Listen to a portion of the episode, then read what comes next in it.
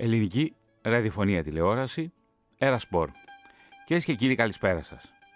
Στο πέμπτο επεισόδιο της σειράς εκπομπών Ελά Απόψε του Θωμά, που μεταδίδεται από την Έρα Σπορ, θα μεταφερθούμε απόψε στην γερμανική πόλη Βούπερταλ. Εκεί θα συναντήσουμε τα αδέλφια Βασίλη και Κυριάκο Ασλιχανίδη που δούλεψαν στα εργοστάσια της Γερμανίας πάνω από 50 χρόνια. Από τα καπνοχώραφα του νομού Σερών και τη φτώχεια των αγροτικών πληθυσμών τη δεκαετία του 1960, ο Βασίλης και ο Κυριάκος θα συναντήσουν τους γονείς τους στην ξενιτιά και θα γίνουν εργάτες, θα μπουν δηλαδή στην παραγωγική διαδικασία από τα εφηβικά τους χρόνια. Φίλοι ακροατές, θα παρακολουθήσετε απόψε τη ζωή αυτών των δύο ανδρών μέσα στο χρόνο, ενώ παράλληλα θα ξεδιπλώσουμε και πτυχές της κοινωνικής ζωής από την ελληνική κοινότητα του Βούπερταλ. Μπάλα και σινεμά τις Κυριακές, ενώ ο Βασίλης θα παίξει ποδόσφαιρο στην τοπική ελληνική ομάδα που τότε ονομαζόταν Απόλλων Βούπερταλ. Ο Βασίλης όμως θα γίνει αδελφικός φίλος και με έναν Κούρδο που ζει και εκείνος στην ίδια πόλη. Τούρκοι, Κούρδοι, Έλληνες και Ιταλοί μετανάστες μοιράζονται τα ίδια βάσανα και τις ίδιες αγωνίες. Είναι η κοινή μοίρα. Η μοίρα των μεταναστών, των ανθρώπων που θα πάνε να δουλέψουν στη Γερμανία ως εργάτες.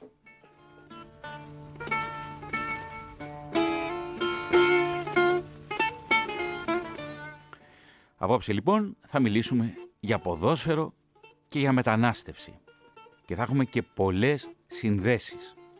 Θα συνδέσουμε τρεις χώρες. Την Ελλάδα, τη Γερμανία και την Τουρκία. Μείνετε λοιπόν συντονισμένοι εδώ στην Έρα Σπορ.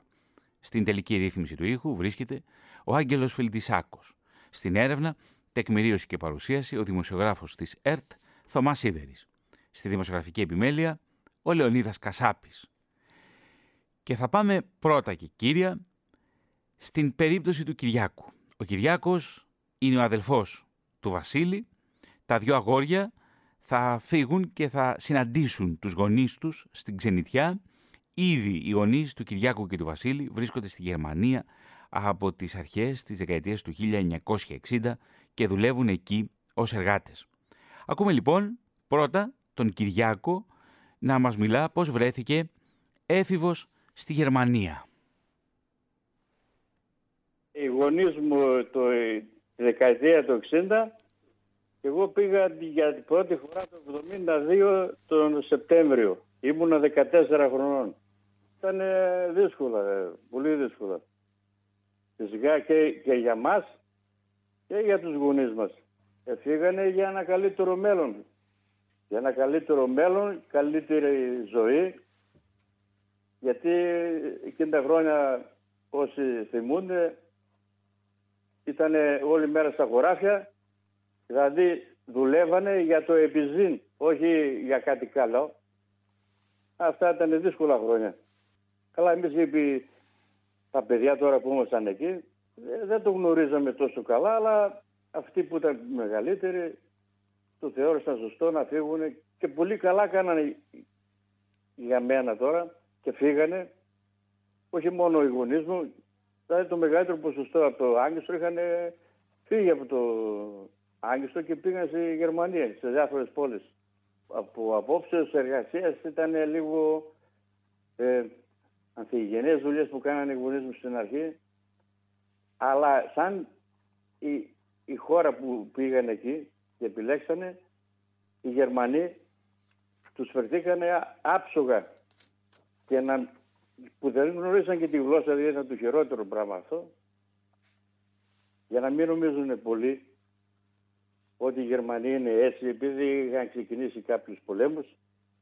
Μετά τη δεκαετία του 60 ήταν απέναντι στους Έλληνες ήταν πολύ άψογοι. Για, για, και εγώ που πήγα το 72, 14 χρονών, δεν είδα καμιά ε, ρατσιστική που λένε εδώ, εδώ στην Ελλάδα απέναντι σε εμάς ίσα ίσα και που δεν γνωρίζαμε τη γλώσσα και οι γονείς μου και εγώ, γιατί πήγα 14 χρονών, σε βοηθούσανε. Στο λέγανε μία, δύο. Εγώ πέρασα που πήγα μικρός 14 χρόνια, καλά χρόνια, έκανα τρία χρόνια και εντάξει πήγα έμαθα λίγο μια τέχνη σαν μηχανικός τα αυτοκίνητα, πέρασα πολύ καλά. Ο ελληνισμός ήταν τότε εκείνα τα χρόνια, το 70, 60-70, πολύ δεμένος. Είχαμε, ήταν περίπου 10.000 ε, Έλληνες στην πόλη του Βούπορτα. Και τότε δεν είχαν ούτε τηλέφωνα, συναντιόντουσαν το Σαββάτο, την Παρασκευή στη, στη Λαϊκή, στο Παζάρι που λένε, και λέγανε αύριο θα έρθουμε στο Κυριάκο του σπίτι, μεθαύριο στο Χρήστο, την άλλη εβδομάδα στο Γιώργο. Ήταν πολύ δεμένοι οι Έλληνες και τα παιδιά και οι γονείς μας. Αυτές είναι οι πρώτες εντυπώσεις του Κυριάκου από τη μετανάστευση. Όταν έφηβος, μαζί με τον αδελφό του, θα φτάσουν στη Γερμανία με το τρένο προκειμένου να συναντήσουν τους γονείς τους. Η ελληνική κοινότητα του Βούπερταλ αριθμεί πολλά μέλη, υπάρχουν πολλά εργοστάσια τόσο μέσα στην πόλη όσο και γύρω από αυτήν, όπου εκεί θα απασχοληθούν οι Έλληνες μετανάστες. Ένα βασικό όμως πρόβλημα είναι η εκμάθηση της γερμανικής γλώσσας.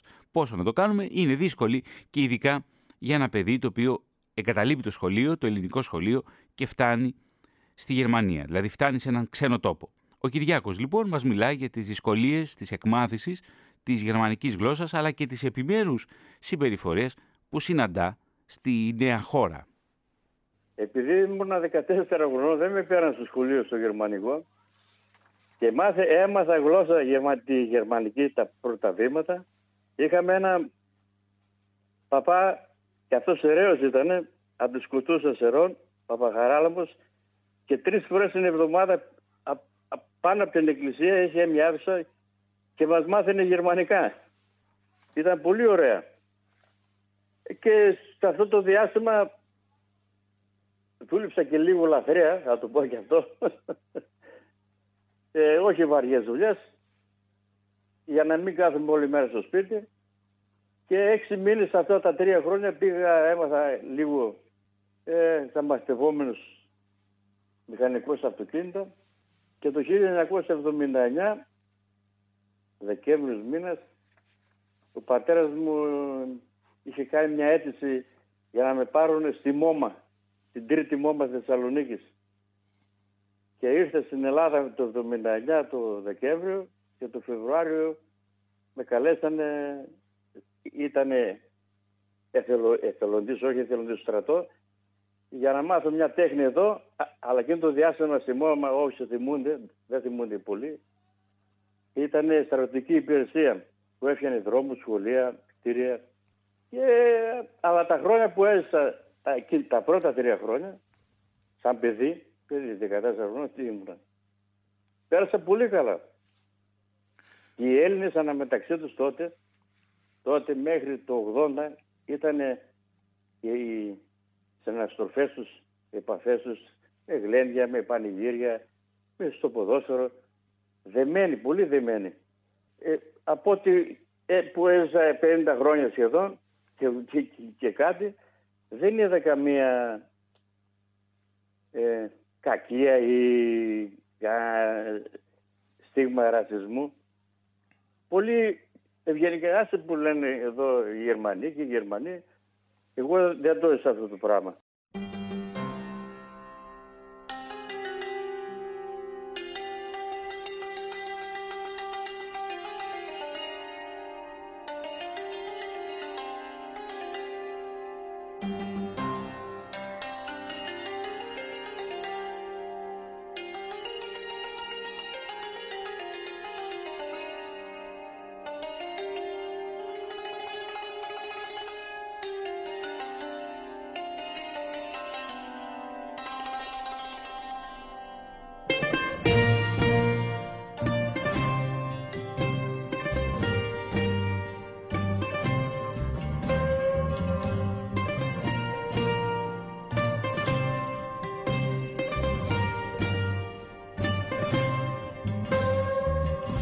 Φαμπρικά, η φαμπρικά δεν σταματά. Δουλεύει νύ, δουλεύει νύχτα μέρα. Και πως το λένε το διπλάνο και το τρελό τον Ιταλό να τους ρωτήσω δεν μπορώ ούτε να πάω ούτε να πάρω αέρα.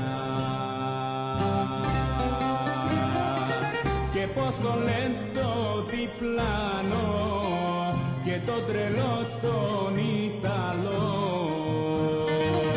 Να τους ρωτήσω δεν μπορώ ούτε να πάω ούτε να πάρω αέρα.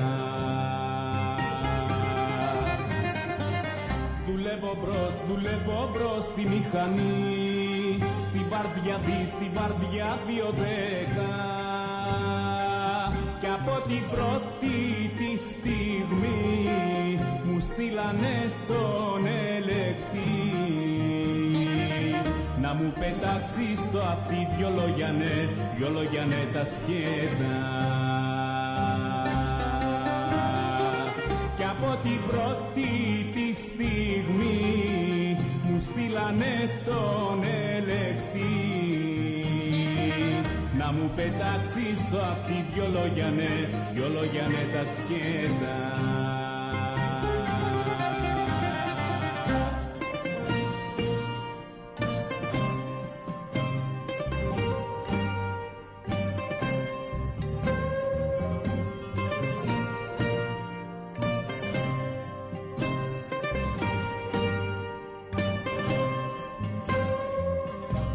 Άκουσε φύ, άκουσε φίλε μικρές. Ο χρόνος ή ο χρόνος είναι κρίμα. Με τους εργάτες μη μιλάς Την ώρα σου να την κρατάς. Το γιο σου μην τον λησμονάς Πειναϊκή, πειναϊκή είναι κρίμα. Με τους εργάτες μη μιλάς την ώρα σου να την κρατάς. Το γιο σου μην το λησμονάς πειναϊκή, πειναϊκή είναι κρίμα. Κι έτσι στο πω, κι έτσι στο πω στο μουσκητός ξεχνάω τι, ξεχνάω τη μιλιά μου. Είμαι το νούμερο με ξέρουν όλοι εγώ κρατάω μυστικό ποιο είναι το, ποιο είναι το όνομά μου. Είμαι το νούμερο 8 με ξέρουν όλοι με αυτό. Κι εγώ κρατάω μυστικό ποιο είναι το, ποιο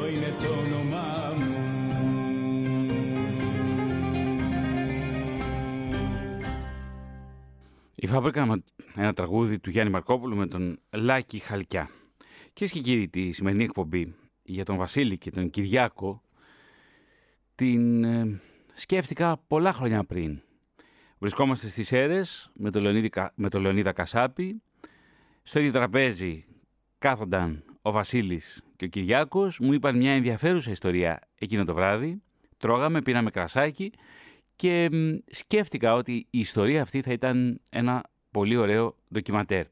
Η ιστορία που μου διηγήθηκε τότε ο Βασίλης. Και να που μετά από τόσα χρόνια καταφέρνουμε και κάνουμε αυτήν εδώ την εκπομπή καταρχάς στην Ερασπόρ. Αυτό το ραδιοφωνικό ντοκιματέρ για το Βούπερταλ.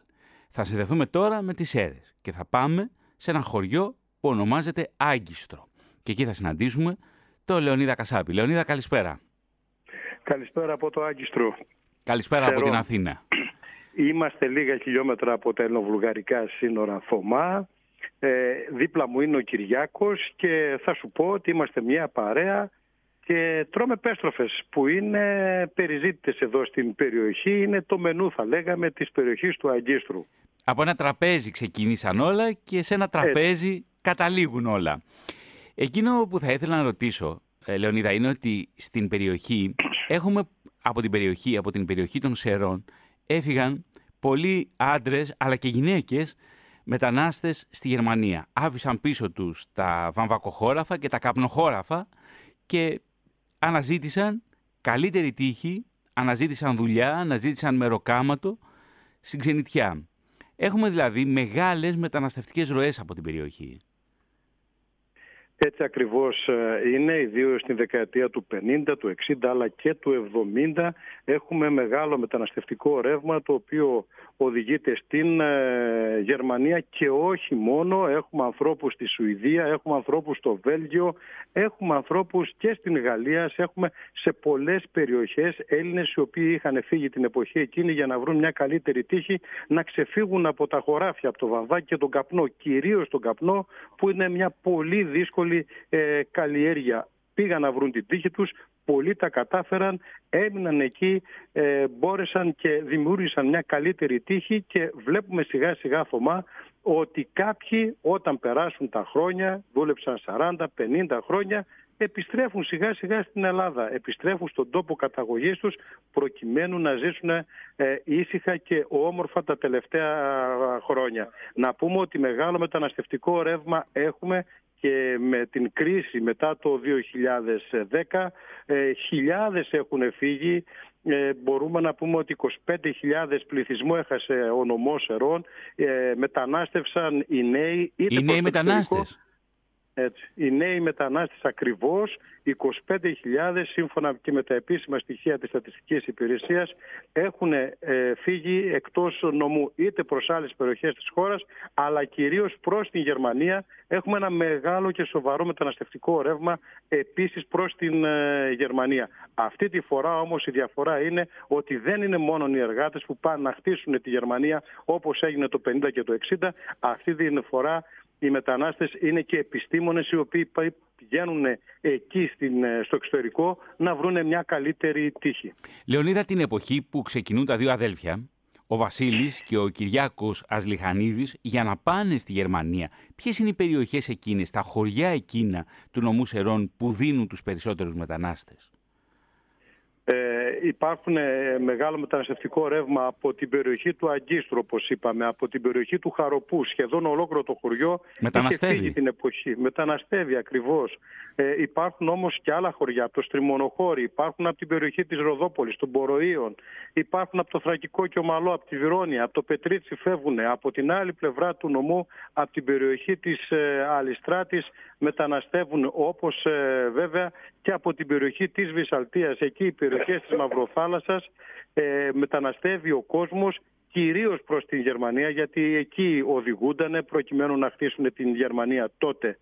Τώρα βέβαια τα πράγματα έχουν αλλάξει. Αυτό ακριβώς θα μας πούν σε λίγο και τα αδέλφια στην αφήγησή τους. Όμως θα ήθελα αφού βρισκόμαστε στο Άγκιστρο και αφού δίπλα σου είναι ο Κυριάκος θα τον ακούσουμε και τη δεύτερη ώρα ζωντανά όταν θα συναντηθεί ο Κυριάκος από το Άγκιστρο με τον Βασίλη που βρίσκεται στη Γερμανία, στο Βούπερταλ και θα φτιάξουμε μια πολύ μεγάλη παρέα απόψε με επίκεντρο εδώ το ραδιομέγαρο της ΕΡΤ στην Αγία Παρασκευή να μας πει καταρχάς μια καλησπέρα, να τον ακούσουμε. Μια καλησπέρα, βεβαίως να σας δώσω τον Κυριάκο, είναι δίπλα μου. Κυριακό. Καλησπέρα, καλησπέρα Κα... Θωμά. Καλησπέρα Κυριάκο. Είσαι εσύ και ο Βασίλης, είστε απόψε οι ήρωες αυτού του ραδιοφωνικού ντοκιματέρ. Θυμάσαι ε. που στο έλεγα ότι όταν μου μιλούσατε... Το θυμάσαι; Το θυμάμαι εκεί στην ταβέρνα πάνω που ήμασταν. Πού είμαστε, γιατί δεν το θυμάμαι, σε ποια ταβέρνα είμαστε; Πρώτη φορά συνδεθήκαμε επάνω σε ένα ύψωμα στο προφήτη, όχι, στο, στο Τύρα, στο Πανόραμα, μια ταβέρνα. Θυμάσαι ε, και με λες κάποτε θα θα μιλήσουμε για τη ζωή που στη Γερμανία. Ακριβώς. Και Πέρασαν, πέρασαν τα χρόνια, μεσολάβησε και ο, ο κορονοϊός. Εσύ, εσύ βγήκες, βγήκες στη σύνταξη και θέλω να σε ναι. ρωτήσω καταρχάς τώρα γιατί θα μιλήσουμε και θα μου πεις περισσότερα την δεύτερη ώρα πώς είναι, πώς είναι ο πρώτος καιρός της σύνταξης; Δηλαδή πώς, πώς περνάς τον καιρό σου, τον χρόνο σου; Λοιπόν, επειδή έζησα και λίγο καλά χρόνια εδώ, με, με φαντάρο στη μόμα, το καλύτερο κράτος για συνταξίους, αυτό να το θυμάσαι, είναι η Ελλάδα, στον κόσμο. Το λες αυτό και στη συνέντευξη, το λες. Και λες είναι το καλύτερο, η καλύτερη χώρα. Και επίσης να σου πω, Κυριάκο, κάτι που μου κάνει εντύπωση. Το λες πολλές φορές μέσα στη συνέντευξη. Ότι... Και θα το λέω. Ναι, και το λες και, και ότι στη Γερμανία παρά τις δυσκολίες, παρά το πικρό ψωμί της ξενιτιάς, εσύ Α, όχι. πέρασες καλά χρόνια, καλά χρόνια στη Γερμανία και το τονίζεις Πέρασα. αυτό. Όχι, όχι, πέρασε καλά. Ναι. Δεν, αυτά που λέγανε περί... Ήμασταν ε, ξένοι, Ausländer στα γερμανικά που λένε. Καμιά σχέση. Το- Καμιά σχέση. Εγώ δεν είμαι σε τέτοιο πράγμα. Κάτι αντίθετο, δηλαδή η συμπεριφορά των Γερμανών απέναντι σε εμάς. Το θυμάσαι το τελευταίο μεροκάματος στη Γερμανία, τι θυμάσαι την τελευταία μέρα; Την τελευταία μέρα είναι, ήταν το 2016. Πώς ήταν αυτή η μέρα, ποια ήταν τα συναισθήματά σου; Ε, θα σου πω την αλήθεια. Όχι ότι συναχωρέθηκα που έφυγα και με τους συναδέλφους μου εκεί πέρα, αλλά ήταν η- το, ε, το μυαλό μου όλοι ότι, ότι τε- δούλεψα τόσα χρόνια, είναι καιρός να περάσω και λίγο καλύτερα. Ε, το αξίζεις νομίζω, το αξίζουμε όλοι αυτό. Το Ε, έχουμε- Φυσικά όταν, μετά από τόσα χρόνια εργασίας, ε, Ε, βέβαια, τι να μετά περιμένουν παραπάνω. σχεδόν πέντε δεκαετίες γιατί μπήκατε στην παραγωγή από πολύ μικρά παιδιά. Είστε Α, μπράβο, έφηβα, ναι. έφηβα αγόρια όταν φύγατε από το χωριό και Ε, πήγατε στη Γερμανία α, για, να, μπράβο, για, ε. για, να, για να βρείτε τη μαμά και τον μπαμπά. Πιτσιρικάς, ναι, Α- μπράβο. Ε, ακριβώς. ήτανε το, Λοιπόν, εκεί ήταν το πάνω. Κυριάκο, θα τα πούμε σε, λίγα, σε λίγο μαζί, τη δεύτερη ώρα, τότε που θα συναντηθούμε στο ραδιοφωνικό αέρα και με τον Βασίλη. Προς το παρόν, Ωραία. χαιρετούμε από την Αθήνα το Άγκιστρο.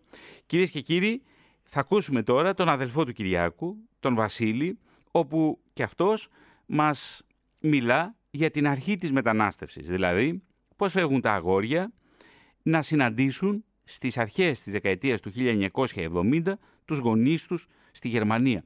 Αυτό μου θυμίζει την ταινία του Αγγελόπουλου, το οποίο στην Ομίχλη, όταν τα δύο αδέλφια ξεκινούν να βρουν τον πατέρα που είναι μετανάστης στη Γερμανία και ταξιδεύουν στο χώρο και στο χρόνο. Είναι ένα τοπίο στην Ομίχλη δηλαδή η ιστορία του Κυριάκου και του Βασίλη. Πάμε λοιπόν, η αρχή της μετανάστευσης, πώς συναντούν την οικογένεια, πώς επιστρέφουν πίσω, αλλά αυτή τη φορά το ακούμε μέσα από την αφήγηση του Βασίλη, του αδελφού δηλαδή του Κυριάκου. Βρίσκομαι ακριβώς στην Νότια Βεσφάλεν, Βεσφαλία, στην Νότια Βεσφαλία, στην πόλη Βούπερταλ. Εδώ και 45 χρόνια. Έτυχε να ήταν οι γονείς μου εδώ στη Γερμανία από τη δεκαετία του 60.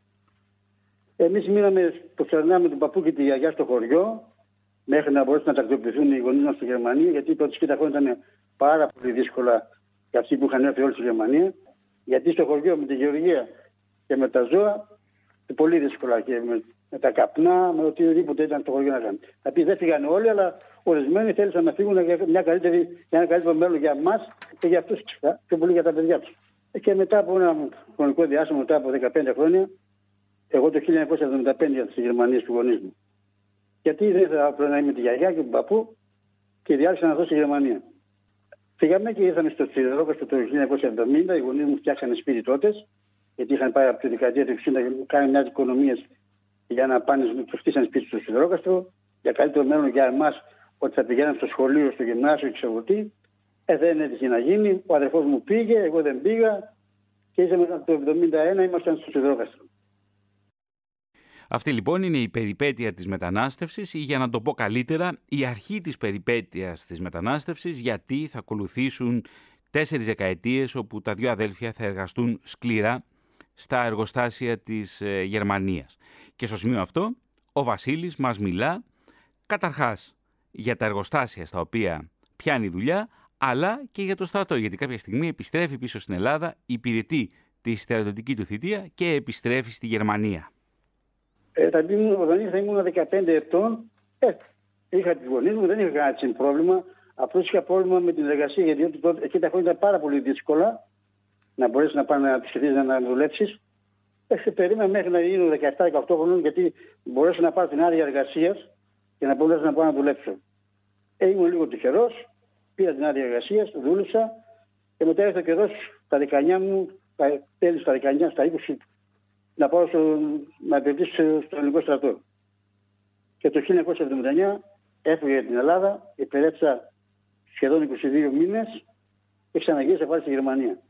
Και ειδικά εδώ στην πόλη που έμεινα εγώ, είναι μια πόλη, ε, πώς να σου το πω, ε, με πάρα πολλά εργοστάσια και ειδικά στη, στο, στο είδος ήταν η τεξτήλ, το τεξτήλ, τα κλωτοπαντουργία, πάρα πολλά. Και είχε μεγάλα εργοστάσια όπως είναι η Bayer, ήταν μια εταιρεία που λέγεται Herbert, έβγαλε τις μπογιές και εκεί, εκεί πήγαινε και δουλεύαν στις αρχές οι γονείς μου, σε εργοστάσιο που βγάζει μπογιές, το Herbert λεγόταν αυτό.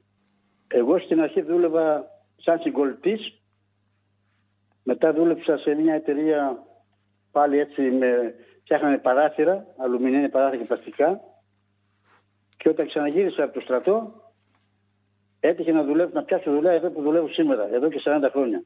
Είμαι σε μια εταιρεία, σε μια άλλη πόλη, δεν είναι στη δικιά μας την πόλη που έμεινα εγώ, 16 χιλιόμετρα από την πόλη δικιά μας και είχα την τύχη να μείνω τόσα πολλά χρόνια, τόσα πολλά χρόνια εδώ και φέτος υπολογίζω να πάρω τη σύνταξή μου. Αυτή τη δουλειά που κάνουμε μέχρι σήμερα ε, είναι εδώ στο εργοστάσιο, βγάζουμε, παράγουμε μηχανές για κλωστοεφαντουργία, τα οποία πηγαίνουν σχεδόν όλα στην, στην Ασία, στην Κίνα και στις Ινδίες. Μηχανές που παράγουν την κλωστή και τον άειλο. Ακόμη για, μα, για, για εμένα, πιο πολύ για εμάς που ήταν οι γονείς μου στη Γερμανία, ήταν πιο εύκολα παρότι ερχόντουσαν νεαρά παιδιά 20-22 χρονών, για αυτούς ήταν πάρα πολύ δύσκολα. Πρώτα απ' όλα έπρεπε να μάθεις τη γλώσσα. Ναι. Εγώ την έμαθα τη γλώσσα γιατί δούλευα πιο πολύ με Γερμανούς παρά με Έλληνες. Γιατί άμα ήσουν με Έλληνες, τα μάθαινες πάρα πολύ. Θα αργούσες πάρα πολύ. Ήταν όμως και για μένα δύσκολο να μάθω τη γερμανική τη γλώσσα και τη γραμματική φυσικά που δεν πήγα σχολείο. Τυχαίνει να έδωσα τον εαυτό μου όλο και να μάθω και τη γερμανική γλώσσα και να γράφω και να διαβάζω. Ε, ήταν πολύ δύσκολο. Ήταν πολύ δύσκολη η προσαρμογή για όλους και φυσικά για αυτά τα δύο νέα αγόρια που βρίσκονται πια τη δεκαετία του 1970 στη Γερμανία. Ακούσαμε προηγούμενα τη φάμπρικα, σε λόγια του Γιώργου Σκούρτη και σε μουσική του Γιάννη Μαρκόπουλου. Και θα γυρίσουμε τον χρόνο πίσω. Θα πάμε στο 1950 και ακούμε τις φάμπρικες πρόδρομος Τσαουσάκης, Μαρή Κανίνου και Βασίλης Τσιτσάνης.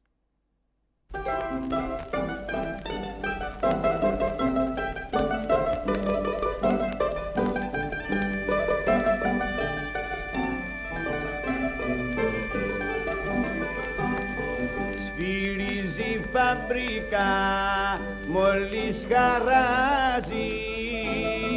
Οι εργάτες τρέχουν για τη δουλειά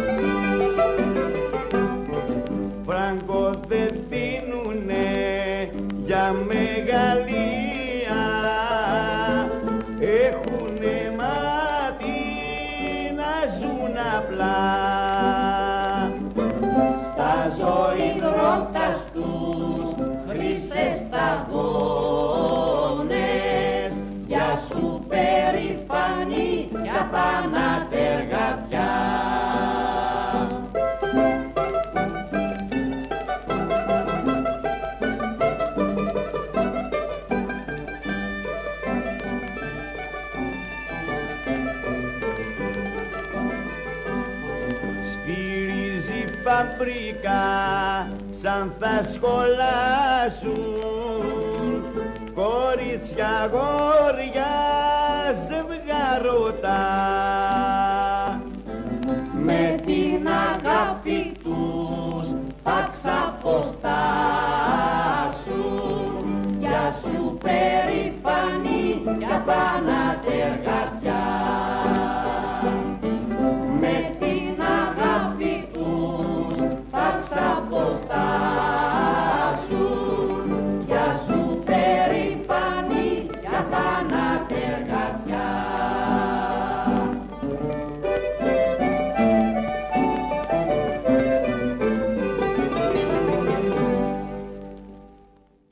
Αυτό λοιπόν ήταν ένα τραγούδι του Βασίλη Τσιτσάνη από το 1950.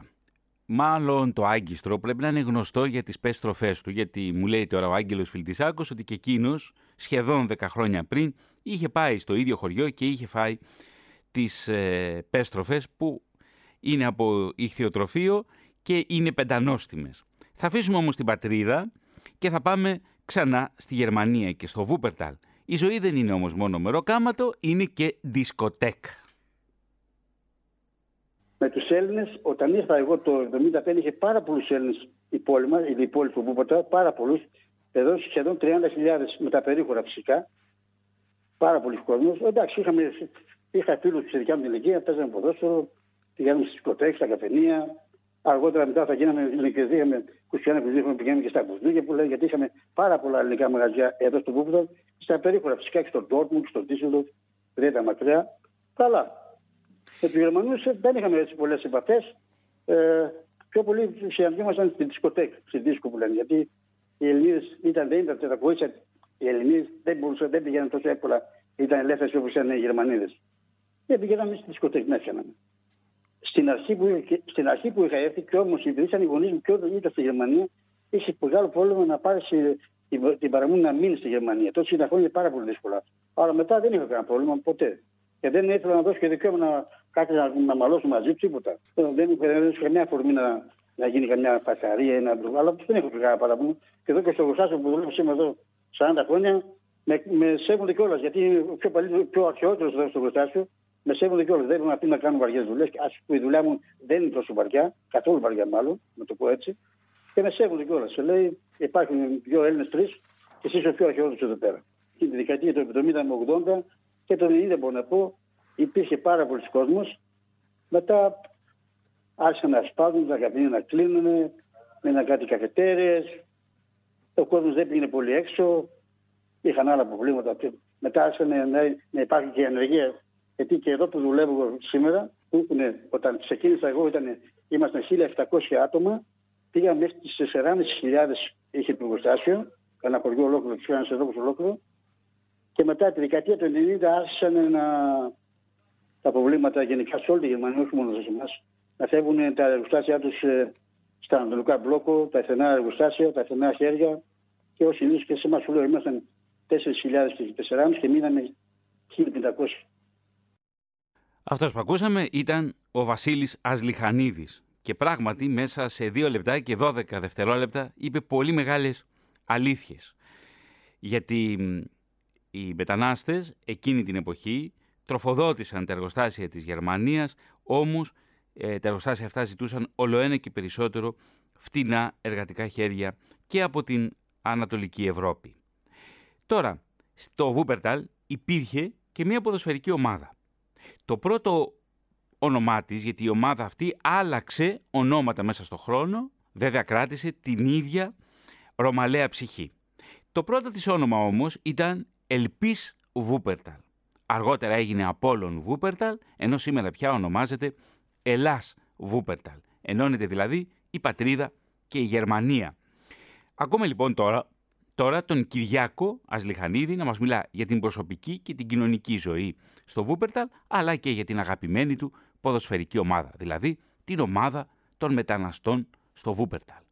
Το 1986 γίναμε οικογένεια, δηλαδή παντρεύτηκα το 1986 μέχρι εκείνη τη χρονιά, δηλαδή από το 1979 μέχρι το 1986 έμενα με τους γονείς μου. Ήρθε και ο άδερφός μου από την Ελλάδα. Ε, κάναμε οικογένεια, εγώ στο σπίτι, κάναμε τα παιδιά μας, τώρα έχουμε και εγγόνια. Αλλά ένα πράγμα να ξέρουν όλοι, είναι τώρα λαϊκοί, λέει στο πηγάδι που πίνεις νερό δεν πετάς πέτρες μέσα. Πιστεύω mm. να γίνει κατανοητός, ε. Εγώ έχω να πω ένα πράγμα, μόνο θετικά πράγματα. Κακό δεν μπορώ να πω καθόλου. Είναι αμαρτία από το Θεό για μένα, σαν ε, Κυριάκος Ασυχανίδης. Μόνο θετικά πράγματα. Επειδή υπάρχουν σύλλογοι, πολιτιστικοί σύλλογοι στο, στο Βούπορτα, Θρακιώτες, ε, υπερώτες, ε, Πόντι, ε, τους άλλους δεν θυμάμαι, ερχόντουσαν, εγώ αυτό το χαιρόμουν, ερχόντουσαν στους χορούς που χορεύαμε σε πλατείες, φυσικά διήμερο κρατούσε αυτό, και με έκανε μεγάλη εντύπωση που ερχόντουσαν οι Γερμανοί και πιανόντουσαν με, τα, με εμάς τους Έλληνες εκεί τώρα, ο, από διάφορα μέρη της Ελλάδας και ήθελαν και εκεί σκο, σκοντάφανε και γελούσαν και επιμέναν να μάθουν να χορεύουν ελληνικά γιατί με εμάς είχαν μια ιδιαίτερη αδυναμία θα πω τώρα και μας αγαπούσαν πάρα πολύ εμάς σαν Έλληνες. Δηλαδή κάτι αρνητικό δεν θυμάμαι καθόλου. Ε, τα τόσα χρόνια που έζησα εκεί ήταν για μένα σαν Κυριάκος Αζικανίδης τα καλύτερα χρόνια. Σαν μετανάστες που ήταν οι γονείς μου και εγώ φυσικά τα παιδιά μου που γεννήθηκαν εκεί στα σχολεία, τα εγγόνια τώρα, δεν έχουν κάτι, να έχουν κάτι κακό. Μόνο θετικά πράγματα. Ναι, βεβαίως, είχε και ποδοσφαιρικές ομάδες. Και όταν πήγα ήταν το 70 ήταν η Ελπίς Βούπερταλ. Μετά έγινε το 80 ε, Απόλλων Βούπερταλ. Τώρα υπάρχει Έλλας Βούπερταλ. Συνεχίζεται αυτό το πράγμα. Ναι, ναι. Γιατί υπάρχει πολύ ελληνισμός. Τώρα που πήγα τις γιορτές του επάνω, άκουγα ελληνικά στους δρόμους και γύρισα το κεφάλι μου. Δηλαδή άγνωστοι άνθρωποι. Εντάξει τους παλιούς μερικοί πήγαν τη ζωή τους παλιούς, αλλά πολλοί νέοι άνθρωποι στη Γερμανία. Νέοι ανθρώποι με μικρά παιδιά. Έπαιξα, έπαιξα. Τη δεύτερη ομάδα του Απόλλων Βούπερταλ. αμυντικός, αμυντικός.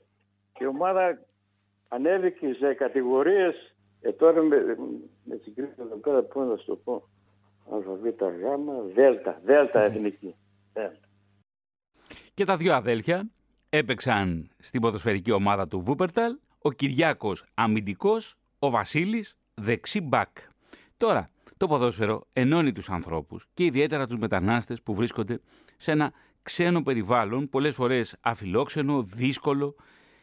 Η κούραση τσακίζει το σώμα, θέλουν να ξεδώσουν και η Κυριακή στο γήπεδο αποτελεί πραγματικά μια λύτρωση. Ακούμε τον Βασίλη Ασλιχανίδη. Έπαιζε, έτυχε, έτυχε, έτυχε να παίζει και ποδόσφαιρο, ναι. Σε μια ελληνική ομάδα, πρώτα σε μια γερμανικά, μετά τα γύρισα από το στρατό και έπαιξα, σε, υπήρχε μια ελληνική ομάδα, λεγόταν η Ελπίς Βούπορταλ, αργότερα ονομάστηκε Απόλλων Βούπορταλ και σήμερα υπάρχει πάλι αυτή η ομάδα, το Ελλάς Βούπορταλ, η Ελλάς Βούπορταλ. Εντάξει, έπαιξα καμιά δεκαριά χρόνια, έπαιξα, όχι πολύ ψηλά, τέλος πάντων, σε μια κατηγορία Συνδροκάστου που λένε. Στις αρχές που είχαμε δεν, είχε, δεν, είχαν, δεν είχαν προγράμματα να δούμε. Μόνο υπήρχε κάθε Τετάρτη το ράδιο του μονάχου, ξέρω και από εκεί μαθαίναμε τα, που το λέμε τα ελληνικές ομάδες. Δεν υπήρχαν, είχαμε τα κανάλια να βλέπουμε τηλεοράσει. Σήμερα φυσικά είναι όλα πιο μοντέρνα, με τα τζατελίτ, με τα ίντερνετ, τα βλέπεις όλα. Και βλέπω και γερμανικές ομάδες, μόνο με τις ελληνικές, βλέπω και σε γερμανικές ομάδες. Αν δεν είχε να παίξουμε εμείς, πηγαίνουμε αλλού και παρακολουθήσαμε. Γιατί εμένα μου άρεσε πάρα πολύ το ποδόσφαιρο. Και πιο πολλές φυσικές ομάδες που παίζαμε αντίπαλοι ήταν οι γερμανικές. Και μετά γίνανε και Ιταλικές και Ιουγκοσλάβοι και διάφορες ελληνικές. Εμάς στην ομάδα του στην πόλη του Βούβουτα ήταν μία, μόνο μία αυτή που σου ξεκίνησε με την Ελπίδα Βούβουτα, Ελπίδα Βούβουτα λιγότανε. Μετά ονομάστηκε Απόλων και τώρα υπάρχει πάλι ακόμα μια ελληνική ομάδα που παίζει στην ίδια κατηγορία που παίζαμε και εμείς παλιά και λέγεται ε, η Ελλάς Βούπερτα. Ελλάς Βούπερτα. Αυτή η ομάδα, αυτή ο Πρωτοβουλικό Σύλλογος έχει και ε, ε, έχει και μπάσκετ, ομάδα μπάσκετ, δύο, δύο ομάδες, μικρή και μεγάλη κατηγορία. Εντάξει, καμιά φορά όταν είναι καλός καιρός και τώρα θα πηγαίνουμε παρακολουθούμε. Δεν όχι όπω ήταν παλιά. Παλιά είχαμε πάρα πολύ κόσμο στο γήπεδο. Πάρα πολύ κόσμο. Ήταν δύο μάρκα το εισιτήριο, ένα μάρκο. Και πέρα, κάναμε την. είχε την Κυριακή όμορφα ωραία. Μετά πηγαίνουμε στην καφετέρια. Κοίτα χρόνια του το 80, δεκαετία του 80 μην ήταν. Ήταν πολύ ωραία. Εντάξει, πήγα μια Κυριακή θα βγαίνα έξω. Ο συνήθως όταν κάνει μια οικογένεια, δεν να πηγαίνεις κάθε μέρα έξω. Κουρασμένος είμαι, πήγαινε στο σπίτι με την οικογένεια, έμεσα με τα παιδιά μου. Σαββάτο ή θα πηγαίναμε κάπου βόλτα έξω μαζί, όλοι μαζί. Σιγά σινεμά. Εκεί την Κυριακή, όλοι μαζί, η οικογένεια. Αν είχε, δηλαδή, επειδή σε μένα μου άρεσε να παρακολουθώ και ποδόσφαιρο, πήγαινα να παρακολουθήσω κανένα δυο στο ποδόσφαιρο και μετά ξαναγίνω στο σπίτι. Και να κάνω κάτι, να, πάρω, να, να, να κάνω κάτι με την οικογένεια, να βγούμε έξω, να πάμε να φάμε ένα παγωτό. Τα συνηθισμένα. Οι μετανάστες προσπαθούν να βρουν διέξοδο στην καθημερινότητά τους. Το Σαββατοκύριακο αποτελεί μια καλή ευκαιρία καταρχάς να δουν την οικογένεια και έπειτα να δουν την αγαπημένη τους ομάδα ή να παίξουν στο Βούπερταλ, στην ομάδα του Βούπερταλ. Κυριακή λοιπόν στο γήπεδο, παρέες παρέες, οι Έλληνες μετανάστες, μια μεγάλη παρέα. Μια παρέα είμαστε. Κλείσανε τα κέντρα, τα σινεμά και τα καφενεία Μια παρέα είμαστε που χωρίζει σε μια αγωνία Αύριο σκορπίζουμε σαν μουλιά στην κόσμο πλημμύρα σαν τους πρόσφυγες που δεν έχουνε μες στον ήλιο μοίρα. Τρένα θα μας πάρουνε την αυγή και λεωφορεία. Γεια σου Στέλλα, γεια σου Αγγελική και μην κλαις Μαρία, και μην κλαις Μαρία.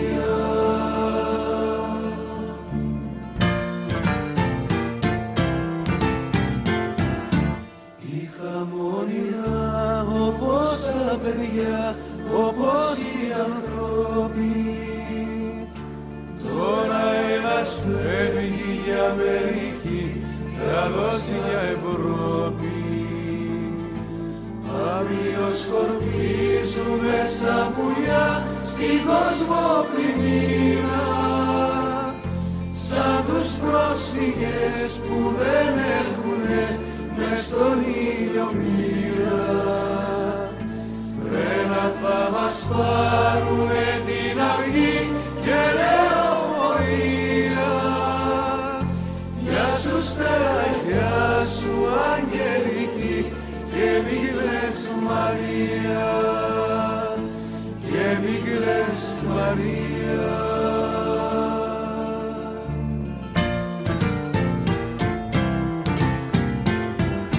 Σύννεφας σκεπάσαν τον ουρανό, φεύγει η λιαδάδα.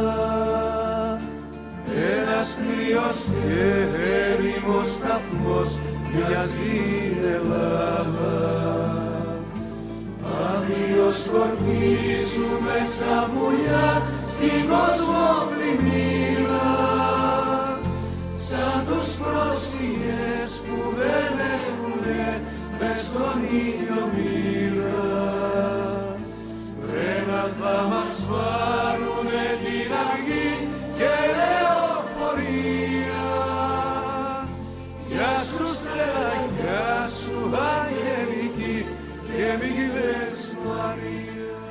Οι παράλληλες αφηγήσεις του Βασίλη και του Κυριάκου Ασλιχανίδη. Δύο αγοριών, δύο εφήβων που βρέθηκαν τη δεκαετία του 1970 στη Γερμανία. Καταρχάς για να συναντήσουν τους γονείς τους που βρίσκονταν ήδη από το 1960 και στη συνέχεια τα δύο αγόρια θα εργαστούν στα εργοστάσια του Βούπερταλ. Εδώ ο Κυριάκος μας συνδέει τρία διαφορετικά πράγματα. Αλλά θα δείτε με ποιο τρόπο. Το ποδόσφαιρο, το σινεμά και τη μάνα. Να ξέρετε κάτι. Η γυναίκα στην ξενιτιά ήταν ο ενοποιητικός παράγοντας για όλη την οικογένεια. Είναι αυτή που στήριξε την οικογένεια. Η γυναίκα στην ξενιτιά ταλαιπωρήθηκε πιο πολύ από τους άντρες. Και εδώ ο Κυριάκος μας μιλά για το ποδόσφαιρο και το σινεμά, αλλά και θυμάται τη μάνα. Τη μάνα που όσο και αν μεγαλώσουν τα αγόρια, για εκείνη θα είναι πάντα τα παιδιά της. Κάθε Κυριακή πηγαίναμε στο γήπεδο. Το γήπεδο μπορεί να έχει και 3.000 ε, θεατές. Το, την Κυριακή ήταν... Α, ξέρω να σου πω.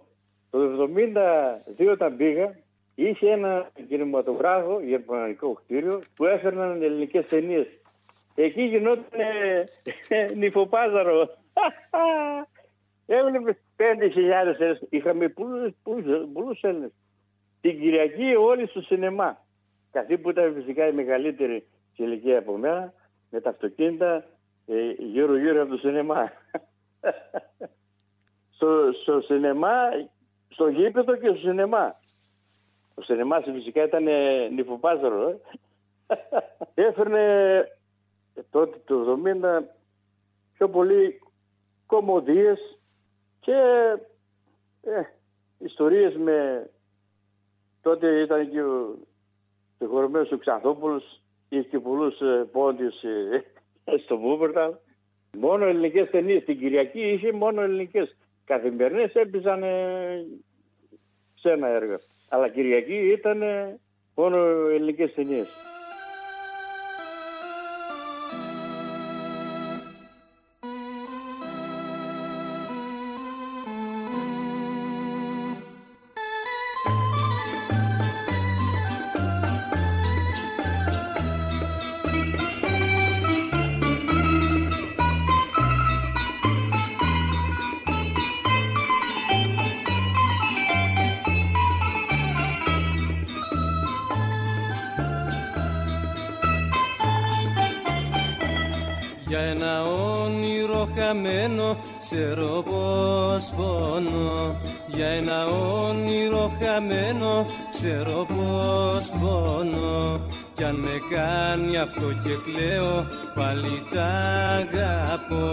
Κι αν με κάνει αυτό και κλαίω πάλι τα αγαπώ. Στα βουνά δεν πάνε πόνοι κι οι καημοί στις λαγκαδιές. Για τα μάτια είναι το δάκρυ για τον πόνο οι καρδιές. Στα βουνά δεν πάνε πόνοι κι οι καημοί στις λαγκαδιές για τα μάτια είναι το δάκρυ για τον πόνο οι καρδιές Κυριάκο, είπες για τον Νίκο Ξανθόπουλο, οπότε ο Νίκος Ξανθόπουλος και αυτό που παίζει δικό σου.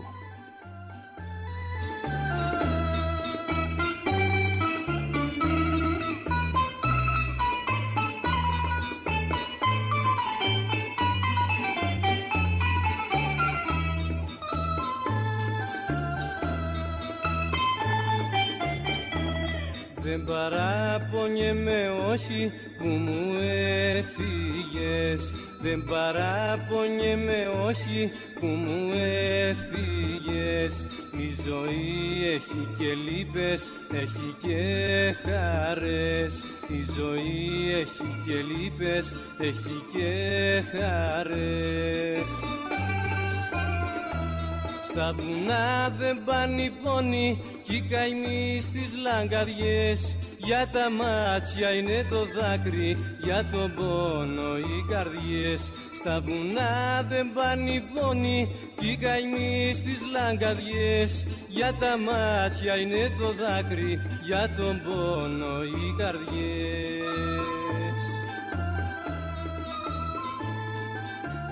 Με το τραμ τότε είχε και τραμ. Έχουμε και το τρενάκι του κρεμαστό σε μερικούς αν δεν γνωρίζουν είναι παγκοσμίως κρεμαστό τρενάκι, το Βούπορτα, με τα λεωφορεία. Τότε δεν είχαν το 70 τώρα, μετά αρχίσαν να έχουν αυτοκίνητα. Όλοι και με συγκοινωνίες, αφού για να πήγαινε σε κάποιον συγγενή σου ή Σαββατοκύριακο ή με... ήταν 6-7 χιλιόμετρα μακριά ή με, το... με τα λεωφορεία με το τραμ. Οι γονείς μου ήταν Φτωχοί ήταν και αυτοί όταν φύγαν τότε από, τη, από το Άγγιστρο. Ήταν, σαν κουράζια δουλεύαν. Δεν είχαν κανένα εργοστάσιο. Μας αγαπούσαν οι γονείς γιατί τόσα χρόνια μας αφήσαν εκεί με τους παμπούδες και, μεθα, και μετά που γίναμε ενήλικοι ξέρω εγώ η μάνα μου ξέρεις τι έλεγε κάποτε ο πατέρας μου έλεγε πω, πω δεν παντρεύονται ξέρω εγώ η μάνα μου τα παιδιά τα παιδιά αυτό είναι στην Ελλάδα de facto. Ό,τι και να γίνει και το δολοφόνος λέει να είναι το παιδί, η μάνα μου λέει το παιδί μου στο δικαστήριο. Ε, οι πατεράδες όπως και εγώ καλή ώρα τώρα και που ε, έχω τρία κορίτσια, οι μάνες το παιδί. Και είναι πολύ σωστό αυτό το πράγμα. Αυτός ήταν ο Κυριάκος Ασλιχανίδης, ένας μετανάστης στη Γερμανία. Οι Έλληνες μετανάστευσαν σε όλη τη διάρκεια του 20ου αιώνα. Στις αρχές, στην Αμερική και στην Αυστραλία. Μετά ήρθαν οι πρόσφυγες του 22 και ξανά με τα πολεμικά μετανάστες. στην κεντρική και βόρεια Ευρώπη. Οι Έλληνες είναι παντού. Και πώς το έφερε η μοίρα, τις πρώτες δεκαετίες του 21ου αιώνα ήρθαν άλλοι ξένοι στον τόπο μας. Πρόσφυγες κι αυτοί, αναζητώντας μια άλλη πατρίδα, ένα καλύτερο μέλλον. Τη σημερινή εκπομπή θα ήθελα να την εφιερώσω στους μαθητές της τρίτης λυκείου του 7ου λυκείου πατρών. Βρέθηκα εκεί σήμερα, μιλώντας στα παιδιά για το ρατσισμό. Οι Έλληνες, μετανάστες και πρόσφυγες, βίωσαν το ρατσισμό. Και ακούμε ένα τραγούδι που μιλά ακριβώς για αυτό το φαινόμενο. Είναι του Δημήτρη Μητσοτάκη. Είναι το Κυρακατίνα σε μουσική και στίχους του Δημήτρη Μητσοτάκη και παίζει μαζί του η μπάντα Thrax Punks.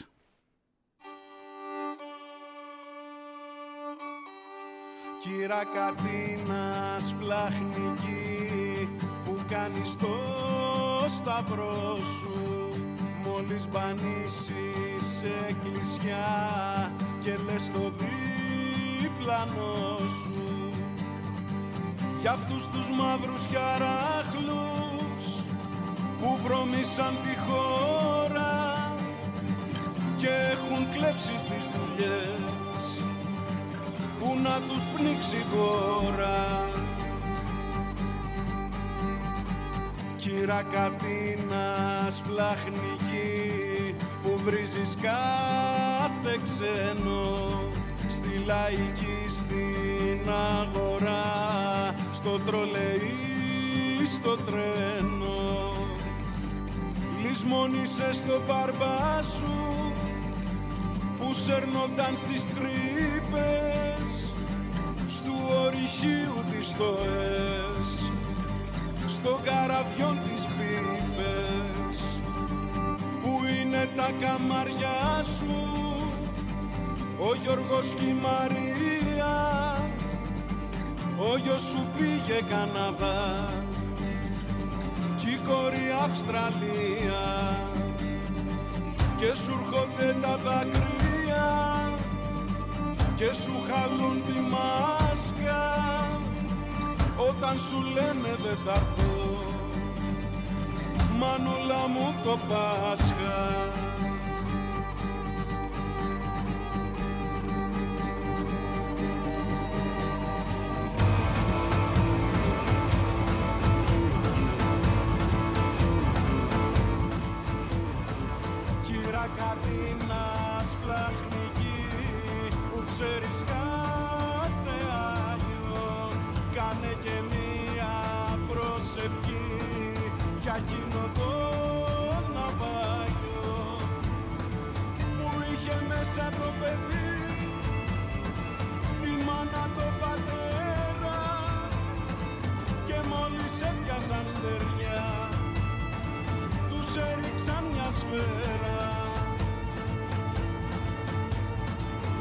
Κυρακατίνα μου πιστή που αγαπάς αλλήλους και περιτριγυρίζεσαι απ' του αδόλφου φίλους. Το αίμα είναι στα χέρια σου τα λόγια σου πιστόλι κανένα με δεν σκοτώσες μα έχουν πεθάνει όλοι Πού είναι τα καμαριά σου. Ο Γιάννης και η Ελένη Στα ξένα βρώμο Έλληνες. Και στην Ελλάδα σένει